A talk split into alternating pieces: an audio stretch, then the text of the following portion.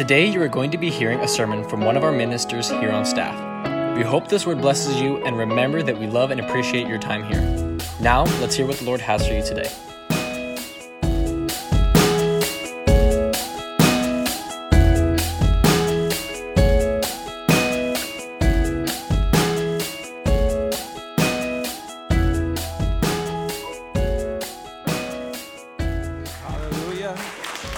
Amen. Can we give the Lord some praise this morning? Come on, come on, give him a good shout of praise. Come on, let him know that he's the king. Amen. Hallelujah. Amen. Someone said, You better not praise the Super Bowl louder than you praise the Lord. Amen. Glory to God. Amen. Good to be in the house of God this morning. Amen. Good to be a, in a live church. Amen. God woke you up this morning. Amen. Amen. You may have woken up on the wrong side of the bed, but you made it to the house of God. Amen. Before I have a seat, turn around, greet your neighbors, let them know it's good to see you in the house of the Lord.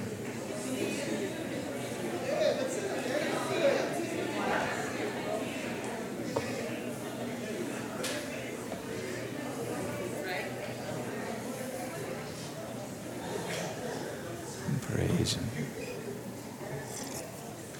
I just want to welcome you here. We have anyone new here this morning? You want? Can you raise your hand? Just let us know that you're visiting. Amen. God bless you. God bless you. God bless you back there. Amen. Uh, before you leave, uh, we have a couple uh, tables set up out in the front. I think out in the, the patio area. Uh, let us know. You know, uh, just uh, say hello to us. And uh, just, uh, we want to welcome you on behalf of our lead pastor, Ruben Reyna. We want to welcome you. Those who've tuned in this morning to watch us, amen. Welcome you as well. And just, uh, uh, just a reminder that at the end of the service, we're going to have communion. So if you're watching us from home, you want to uh, join us in communion, get yourself uh, some cracker or bread or something, some juice or something. And that way you could be part of communion this morning. Amen. Hallelujah. This morning, I have the honor of ministering. Um, we did a series years back, and it was dealing with marks of maturity.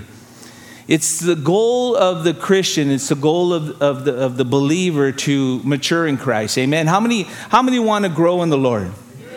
How many want to see God just do great things in your life? But part of that is you and I uh, taking uh, the responsibility upon ourselves to do these things.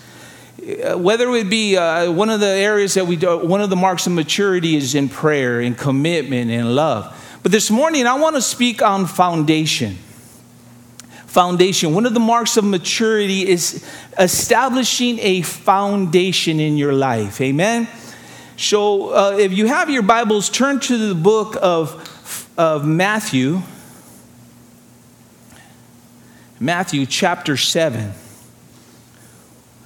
Matthew chapter 7.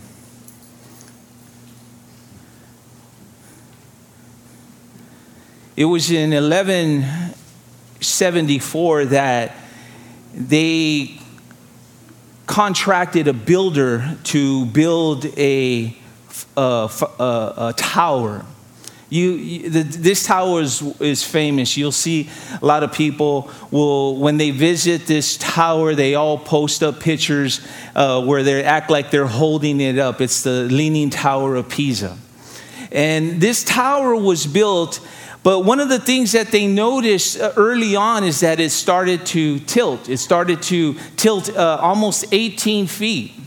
So throughout the centuries, they've had engineers, uh, professionals, people who've all uh, trying to find a way to bring it to a point where it won't fall. But one of the one of the things that they discovered was is that it was in the process of building this tower that they did not take the time to build a proper foundation.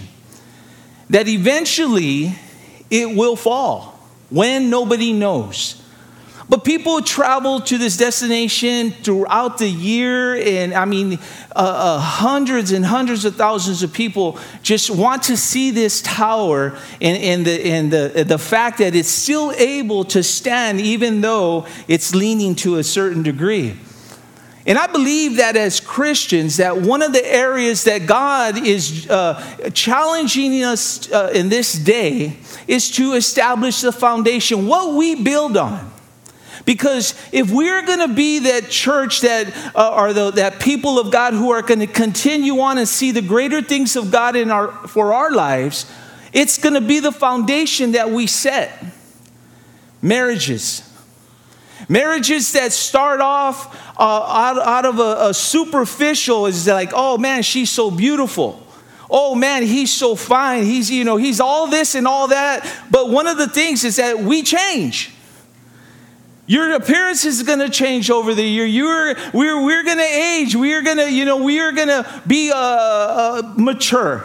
Amen. If I, for, for lack of, a, we're, we're going to mature.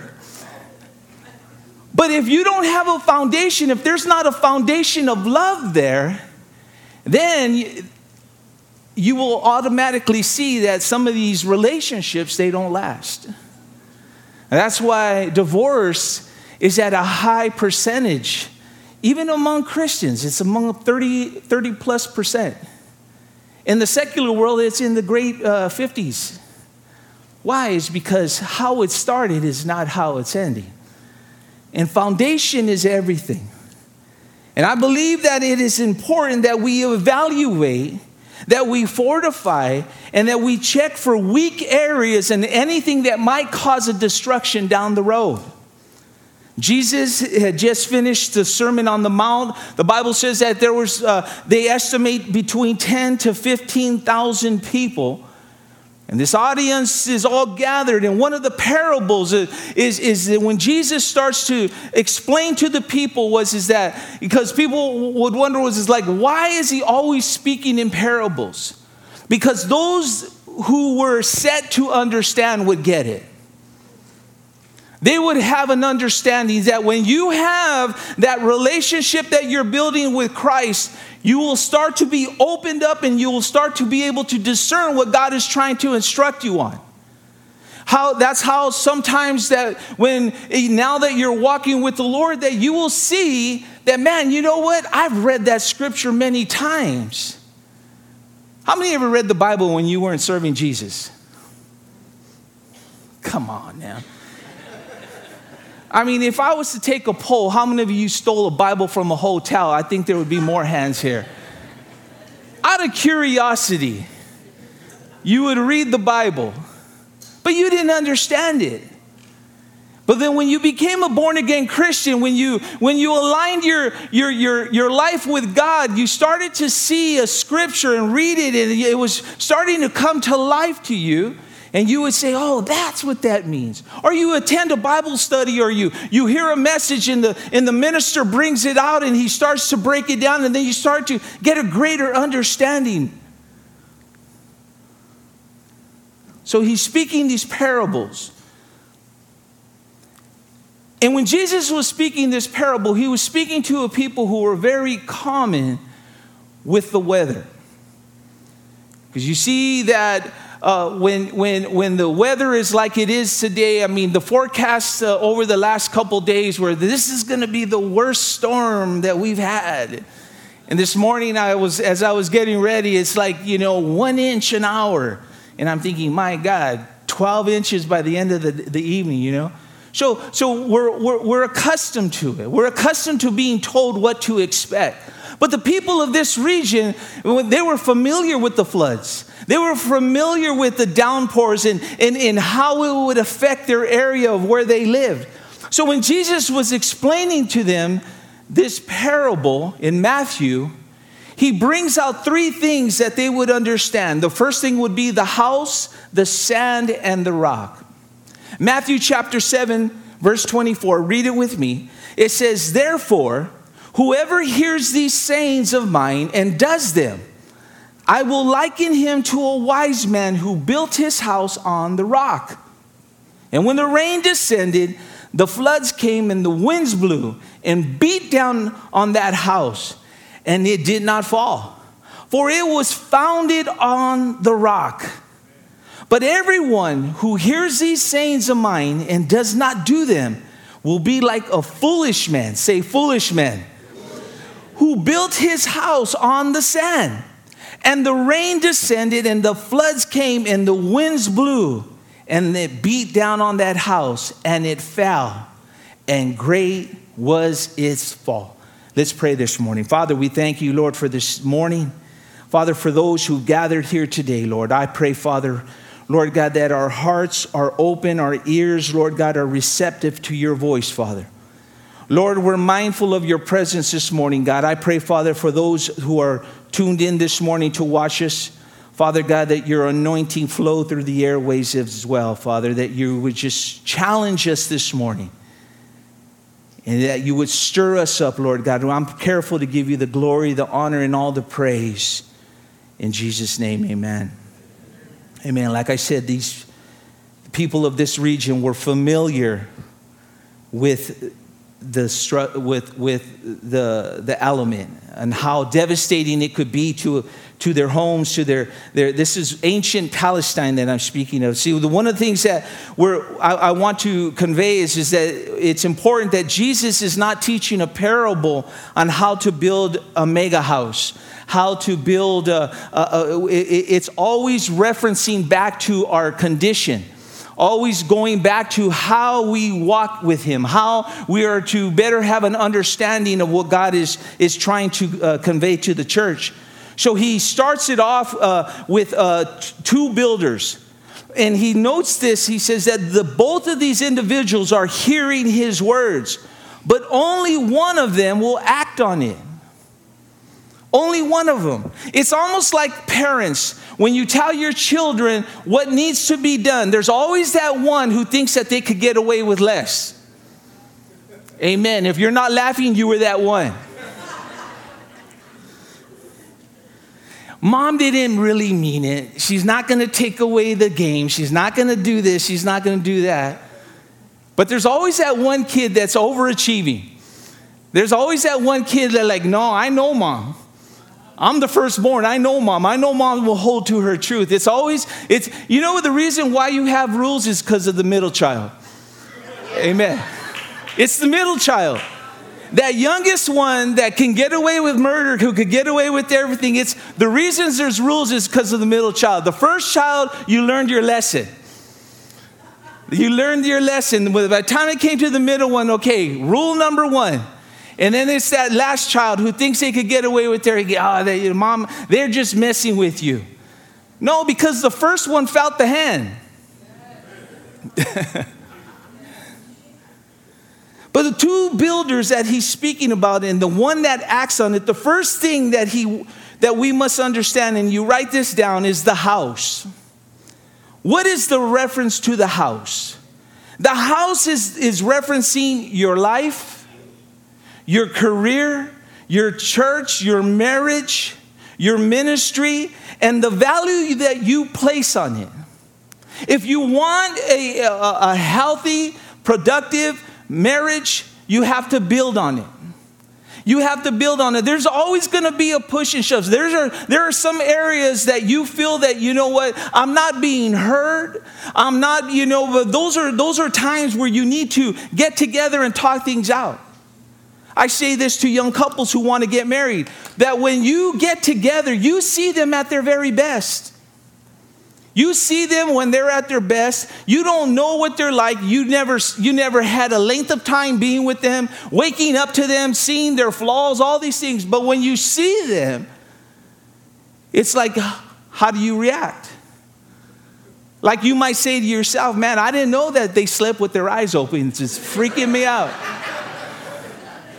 you know, and you want to like just like close them for them. Or you know what? I didn't know that she walked in her sleep. And these are the things that you find out and that you have to like, okay, this is what we're going to do. We're going to do this, we're going to do that or or you know what? Uh, he slurps his soup and it drives you nuts. you know, there, there's a lot of things that as a kid, you know, we pick up habits, boys. I'm talking about boys, men. But, but see, men are still little boys. They're still little boys. And so when we get married, you know, it's not your it's not your spouse trying to correct. She's trying to show you the right way to do it. Amen. Like as as boys, you store all your dishes under your bed. So you get married and you think you're going to be able to do the same thing. They're like, "Uh-uh, we ain't doing that." No, no, we put dishes in the sink. In fact, better yet, you wash your dish. and you do all these things. So you make adjustments. You make adjustments. So it's, it's building the foundation is just like, where do I want to be? One of the things that I've noticed that is some of the houses in the local area that were built in the 60s, that a lot of them, I spoke to some of the people, they would say, man, I want to sell my house, but I can't because my foundation is cracked. I have cracks that grow all through my foundation. So what was, what was the cause of that? Is that when they were being built, they compromised on materials. They didn't use the best. They just felt, we'll just cut costs. And see, the Christian that wants to compromise, the Christian that wants to cut corners, will not build a solid foundation. Will not. You can fool us, but you will never, ever fool God.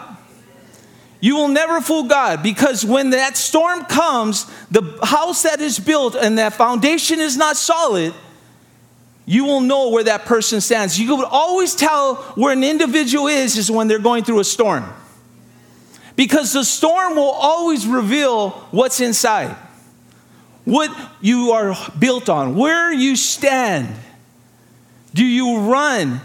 Because the biggest thing that I've seen in, in, in men between the ages of 18 to 35 is, is that the quickest way to do it is, is to go get high to go get drunk, to take the edge off, to, to do all these things that will numb you so you don't feel that pain. They don't have a foundation. They're not, their house is not solid because the storm's coming and it's being rattled, it's being shaken. How many felt that earthquake a while back? Two people.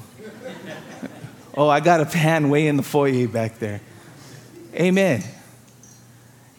It, you know, I, I could do with earthquakes. I love thunder and light. I love all that. I love that. My kids don't, you know, it freaks them out. Earthquakes I could do. I don't, I don't move unless it's like greater than five or six. You know, I'll feel it, ah, that ain't nothing. You know, but some people freak out freak out, man. It'll be like a 4.2, man, and they're like getting all the kids and go, taking tents and want to go in the middle of the street till I, hey, go back inside, man. It's good, it's good. This California, we're used to this. But the houses, every time they experience a, a quake, starts to move things. You know, I started to notice like a crack here, and that wasn't there. But it's a solid foundation. It's a solid foundation. So it's our lives, it's our church, it's our marriage, it's, it's our ministry. See, when the pressures intensify from all angles, the outcome is determined by the foundation that you are built on. What you have. What you have. See, that's the whole objective of, of coming to church, is for the leadership to bring you to a place that you have a solid relationship with the Lord. So we preach on preach, uh, we preach on prayer, we preach on getting in your word, we preach on all these things, eliminating uh, unnecessary things in our life so we can draw closer to God. That's the whole objective. Is that we bring the house of God, that we bring the people of God to a place in their life where they're solid, that they're solid, that every little trial, that you're not all falling apart. Because we will have those times of unsettledness, of uneasiness, where we feel like, man, eh, the walls are just caving in. But those are opportunities for you to turn to God. Those are opportunities for you to get on your knees and say, you know what, God, I don't know what's going on. I don't know the whole situation, but I know that you know. I know that you have a plan. I know that you will make things smooth. I know that you know my situation. You know the outcome. See, that's one of the things that I, I, I, really enjoy is the fact that whatever I'm going through, I know that the Lord knows the outcome. Even if I don't, even if I'm trying to figure out what's going on. And I've had day after day of not getting an answer, but I say, Lord, I know you know, you're showing me something. Lord, bring me to that point where I have an understanding.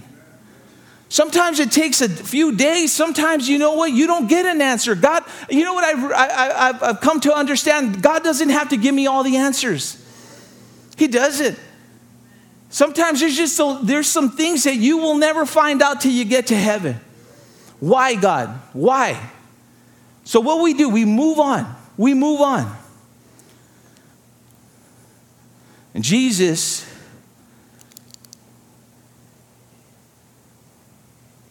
must be the cornerstone. The cornerstone. Anyone who knows construction knows that before you set the foundation, there must be a corner point that you build off of that. Jesus is referenced as the cornerstone. In 1 Peter chapter 2, turn with me there, verse 4 and 5, it says this. It says, Come to him, the risen Lord as to a living stone which men rejected and threw away, but which is choice and precious in the sight of God. You, believers, like living stones, are being built up into a spiritual house for the holy and dedicated priesthood to offer spiritual sacrifices that are acceptable and pleasing to God through Jesus Christ. For this is contained in Scripture. Behold, I am laying in Zion a chosen stone, a precious and honored cornerstone. See, Jesus must be our cornerstone. Not your knowledge, not your career, not your ministry, not any of those things will give you the satisfaction of having that foundation built on the cornerstone of Christ. It must be Jesus. It must have a, you must build that relationship with Jesus. See, one of the things that I've learned early on is that between me and my spouse, we must have our own individual relationship with the Lord. You cannot piggyback on your spouse into the kingdom of God. You cannot. The trials that we go through as a family, we go through, but there are going to be personal trials that I go through that she will not experience. All she can do is pray for me. All I can do is pray for her. Lord, guide her through it. Lord, strengthen her. Lord, give her insight. But there are things that we go through as a family, but because our foundation is on Christ, our foundation is on the cornerstone that is being built, we have that solid foundation because we've weathered some storms. We've experienced death in the family, we experienced loss, great loss. But because our focus and our foundation was on Christ, we were able to get through it as a family, and you will too. You will too. See, Jesus being the living stone, believers are living stones as well, the Bible says. Construction costs and cheap materials will compromise. Compromise See, if you look and study what's taking place in the modern church that's trying to form, you'll notice one thing is there's compromise. How far we can get to the world without actually crossing over. How far? So they make it easy for you. They say, oh man, you don't have to drink beer, you could drink near beer. You know, you could dance at the Christian nightclubs and glorify God. You could do all these things. So you have people just like feel like, man, it's, it's like I never left the world. See, there must be that separation there, though. There must be that, that, that, that, that where you don't compromise. And this is the thing that I've, I've learned to understand is that you need to let people that you don't compromise. Because if they're constantly reminding you of what you can do, they're not getting it. You haven't voiced it, you haven't lived it out where you're showing them and you're telling them, This is who I am. Don't come to me with that nonsense. Don't come to me with all these, these uh, uh, uh, cut corners that, that we can do. Because I live for God. I want to stand for God. I want to be I want to be a living vessel in the things of God. I want to glorify God. Let my testimony glorify God. That when somebody looks at me they say that's an individual that walks with God. That's an individual that's building a house on a solid foundation. That's a non compromising because there's the people in the world, the lukewarm people always know who to hang out with. They always know who they could get they could get an okay from. They always know who they can get a like from. They always know that who can side with them. They're, they're uh, partners in crime. Your road dog, ride till you die. Because when you start to live for God and start becoming that peculiar person, you're too holy. I say this what's wrong with being holy? When did holiness become unpopular? It only becomes un- unpopular is, is when we want to do what we do and not be held accountable for it. That's what it comes down to. That's what it comes down to. See, one of the things that I've learned is that so much emphasis is placed on image, what people see. I remember years back, the news was showing when we had one of these storms, and it was a well known celebrity, multimillionaire, built a beautiful house right there in, in Malibu.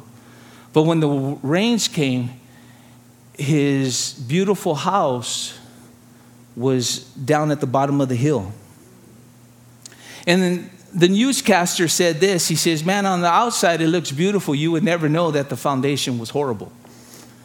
And that was the conclusion is that when this house was built, as beautiful as it looked on the outside, from the eye, from the air, this amazing mansion, the foundation was horrible. So when the flood came and the, the mountains were, were saturated with water, that foundation just crumbled. So, what is needed? It starts with the foundation, the cornerstone of Christ. Psalms 127 says this If the Lord does not build the house, it is useless for the builders to work on it. If God is not building that house, it's useless. See, Jesus must be the contractor. Jesus must be the builder. Jesus must give you his blueprint to follow. When you follow the word of God, when you follow the blueprint that the Lord has set out for you and I, we are able to build that solid foundation. Because when that storm comes, and it will come. See, there are some of you here this morning who are ready to come into your big storm. There are some of you here this morning who have come out of a big storm and you're standing, you're here, you're, you're just glorifying God because you weathered it. I mean, some of the biggest storms that I've seen throughout the last several years is medical. Where somebody, some, some people, some people of God are just facing some really, really challenging things. There are, some, there are some illnesses that have come upon some of God's people that are so rare that, I mean, they're like one in 500,000 contract this disease. And it's so rare that, you know, what medical personnel are thinking, like, wow, this is, but you know what? God is setting you up to be glorified. God is setting you up. What we need to do is that foundation, build on it. How do we build on it? By living a life pleasing to God by getting in His Word, by seeking His face, by trying to get so much of God consumed inside of us that all that comes out of us is God. The Word of God. See, you cannot bring out what's not being put in. You cannot. You can fake it till you make it. How's that working for you so far? So if he's not the builder, the builder builds in vain. 2 Timothy 2:19 says, "Nevertheless the foundation of God standeth sure. Having this seal, the Lord knows them that are his. And let everyone that nameth the name of Christ depart from iniquity." Timothy's here, Paul's writing, he says, Look, the foundation of God stands sure. Paul knew when you read the letters of Paul, Paul was always giving glory to God for the sufferings that he was going through. Because it's in those sufferings that you draw nearer to God. See, you're either going to draw nearer to God or farther from God. There's no in between. You can't just sit there waiting for God. No, the closer you draw to God, the closer He's going to draw to you. So it's in those turmoils, it's in those trials of life that you're able to say, you know, God, I'm going to draw closer to you. And it's in those moments that you're waiting to hear that small, still voice that God's telling you that He's assuring you that I am with you. I will not depart from you. I am going through this storm with you as well. When you feel that, sometimes you can't help but feel the presence of God come upon you and you start to weep and you start to glorify God in your silence. See, there are some of us here this morning who have gone through some heavy things that you didn't voice it to nobody. But God saw that and God comforted you. God brought you through that storm. And quietly you would say to yourself, You know what, God, you are a good God. See, God's a good God, not because of you. God's a good God because He's always good. He's always good. He's always good. Even in your worst times, sometimes you just need to humor yourself and make yourself laugh and say, God, I don't know what if this is funny to you or not, but I got to give you praise. I got to give you praise. And the last thing is the sand. The sand. We have the foundation, the sand, and the rock. The sand is the temporary foundation. How many here have ever built a sandcastle only to watch it get washed away? Or your demonic brother or sister who stepped on it like Godzilla. Amen. They're temporary. These are the sand castles. Verse 26, 27 says, But everyone who hears these sayings of mine and does not do them will be like a foolish man who built his house on the sand. And the rain descended, and the floods came, and the winds blew, and the beat down on that house, and it fell. And great was the fall. See, there are many types of sand. There's shifting sands. These are the latest phases. These are the things that are here today and gone tomorrow. There's the shallow sand. Judge what is appealing to the eye. It looks good. It has to be good, but we find out that it's not. And then there's the quicksand. All of self righteousness. You might come to church, you're a hearer only, and you have hobbies, and this is your thing to do until you have something else better to do. You're a hearer, but Jesus is your option. He's something to do until something else better comes in your life. That's the quicksand. Then we have the rock, verses 24 through 26. Therefore, whoever hears these sayings of mine and does them, I will liken him a wise man who built his house on that rock. And the rain descended, and the floods came, and the winds blew and beat down on that house, and it did not fall, for it was founded on the rock. So, the question that we must ask ourselves today is Is my foundation solid? Is it solid? Am I building that solid foundation? David said this in Psalms 94 But the Lord is my defense, and my God is the rock of my refuge. See, foundational Christianity is not the beauty of a building it's the construction of the foundation that we all stand the test of time. That's what it's about. I could see buildings. Look at this building down in LA that all these taggers are tagging up. Billions of dollars. It's never completed. They stopped construction on that five years ago. It's beautiful on the outside, but how ugly it looks today. Is because we put so much emphasis on how we appear, how things look. Listen, if you're not feeling it, let God know. Don't care what everybody says. They're going to talk about you, let them talk about you. Let them say what they say. You're this, you're that. You've been called worse. This is where we grow a thick skin and we say, you know what? I'm not going to let all that chatter bother me.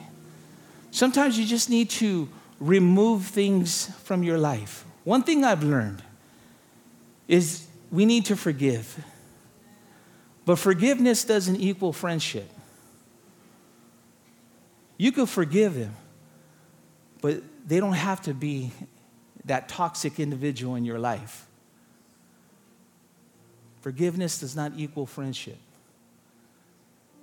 Snakes only lose their skin to become a bigger snake. Sometimes you just need to walk away from toxicity and just say, you know what? I can't be part of that. I'm going to live for God. Come hell or high water, my foundation, I need to build on it. So, where is our foundation? Am I building on it? Is it on sand? Is it on the temporary things? That when the storms come, I'm gone. I want to be that person who builds on that foundation. And let the, the Lord be the cornerstone of our life. Every head bowed, every eye closed